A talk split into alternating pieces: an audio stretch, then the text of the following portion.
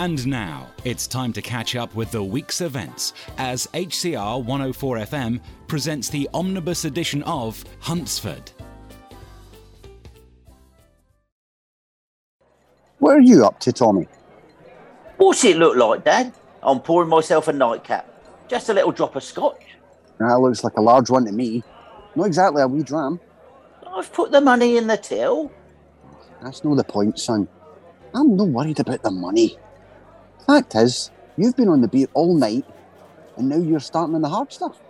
Give me a break. Can't I enjoy a few drinks occasionally without you getting on my case? It's not like I'm drunk.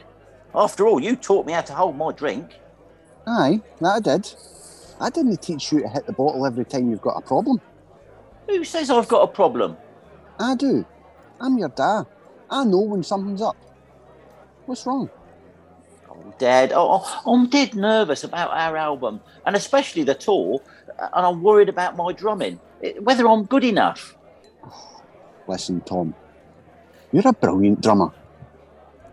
If you weren't, Matt would have chucked you out and Mabel and the Edge right enough. You've got to believe in yourself. Well, that's easy for you to say. You don't have to get up on stage. No, Tom, you do. And one thing's for sure, drink isn't going to help you with that. You won't find courage at the bottom of a glass. Suppose you're right. Aye, I am. Look, son, you've got the opportunity of a lifetime with that band. Don't you dare ruin it with booze. I've seen it happen far too often in my line of work. Okay, Dad, I- I'll cut back. I promise. Aye, mind you do. You lay off the hard stuff and go easy on the beer until this tour's finished.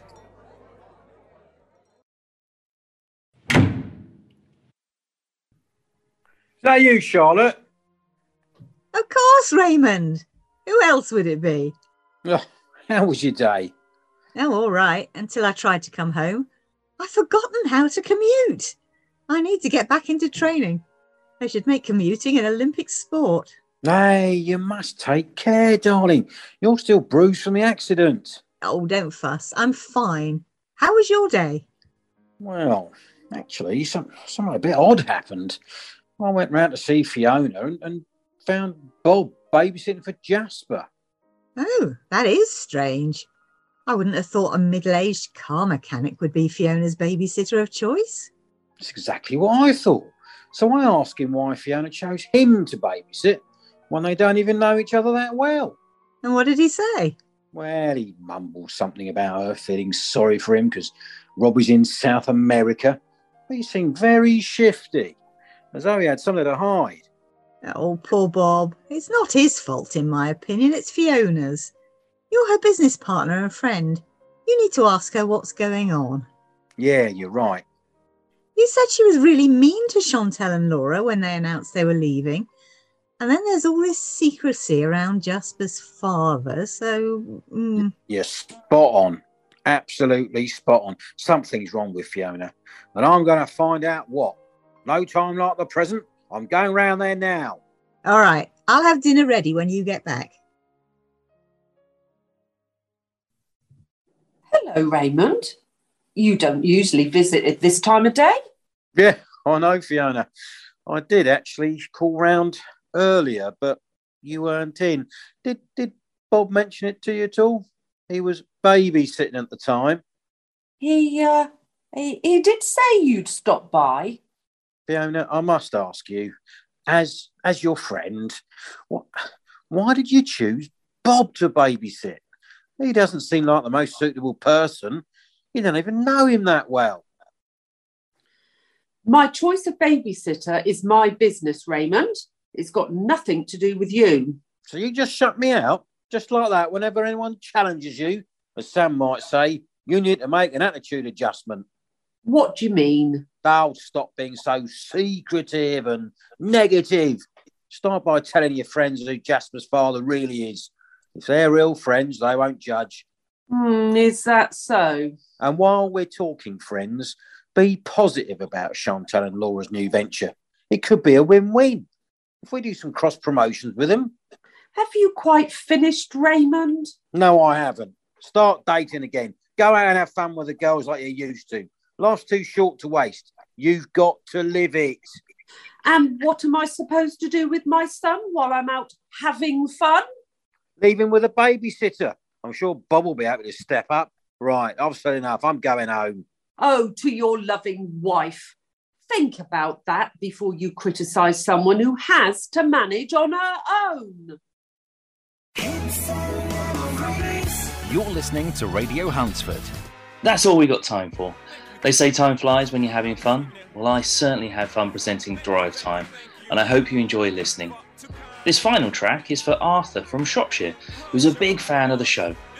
I've chosen the appropriately titled Thank You by Jay Z. Enjoy, Arthur. I've been Ryan Marshall. Thanks for tuning in.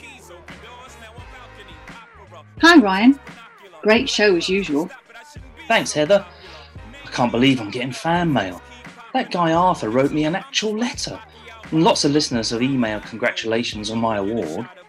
It's no more than you deserve, Ryan. You're a natural behind the mic. Oh, I don't know about that, Adam, but thanks anyway. Look, can I ask you both a favour? Of course. And what do you need? It's about our band's album, Mabel and the Edge. It's coming out in a few weeks, and I wondered if I could give it a mention on my show. Of course you can. I'll tell Carly and the others to plug it too. Oh, you do so much for Radio Huntsford, Ryan. It's nice that we can help you out for a change. I agree, Heather. Why don't we feature the band on the local news on the day of the release? Debut album from a popular local band. That sort of angle. Great idea. We could do the same with your tour dates as well. Oh, that's really kind of you. I'll tell our manager we're getting some free publicity, but don't expect him to be impressed. He doesn't rate community radio. You wait until the local sales figures come in. He might change his mind then. Hmm, Don't hold your breath. Hi, Trevor.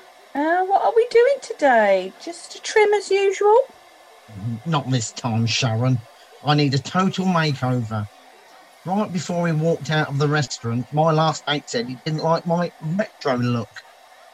Oh, that's a bit harsh. He sounds proper shallow. Oh, you're well shot of him. Oh, you're, you're right, Shaz. I- I still think I need a style update. If I'm going to meet the man of my dreams anytime soon. Uh, so, are you feeling brave? Mm, I am, mm, sort of. Right. In that case, it's time to ditch the man bun. I'm going to shave up one side, leave the other side longer, and sweep it over in an asymmetrical fringe. Oh, radical. No, I haven't finished. I'm going to bleach it too, so you'll be bang on trend. Then, when you've found the man of your dreams, you can help me find mine. I thought that Neil, the Huntsford Hunk, was, was the man of your dreams. No, so did I. But I've since discovered he's a cop, and I don't do cops.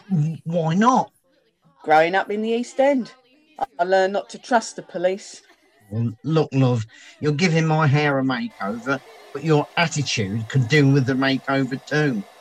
Not all cops are bad. Don't prejudge Neil just because of his job. I'll try not to. But it's easier to change your hair than your mindset. Oh, I, I know, but try. After all, it's, it's not as though you've got anything to hide. Uh, uh, I suppose not. All right, Judy. Yeah, looking for Bob. Yes, is he around? Yeah, he's just popped out to the cafe to buy our lunch. He'll be back in a minute. Why don't I make you a cup of tea while you wait for him? Oh, that'd be lovely. Thanks. Oh, I'm happy you and Bob have got things together again. Oh, thanks. I am too.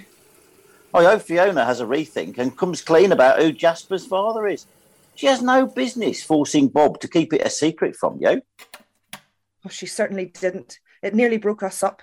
I was convinced that Bob was cheating. Oh, I'm very glad you didn't. Oh, me too. I was devastated when I thought he'd found someone else. Trust me, Bob wouldn't do that to you. He'd never admit to me, but I know he really loves you. Oh, that's sweet of you to say, Dan. Oh, I'm not being sweet. It's the truth.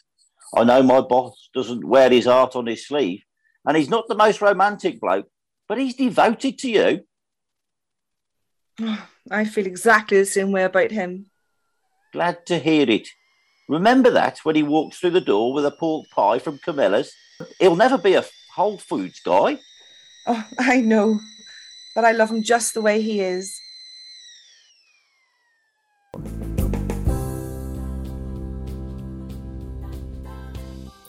Season 6, episode 37 and 38 were written by Felicity Radcliffe.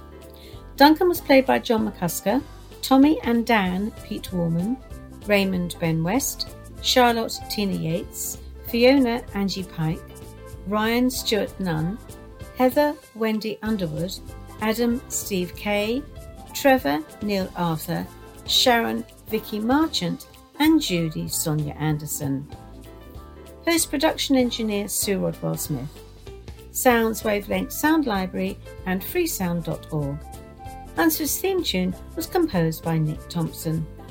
Produced and directed by Sue Rodwell Smith, Hunsford was brought to you by Wavelength Productions and recorded in Huntingdon, Cambridgeshire.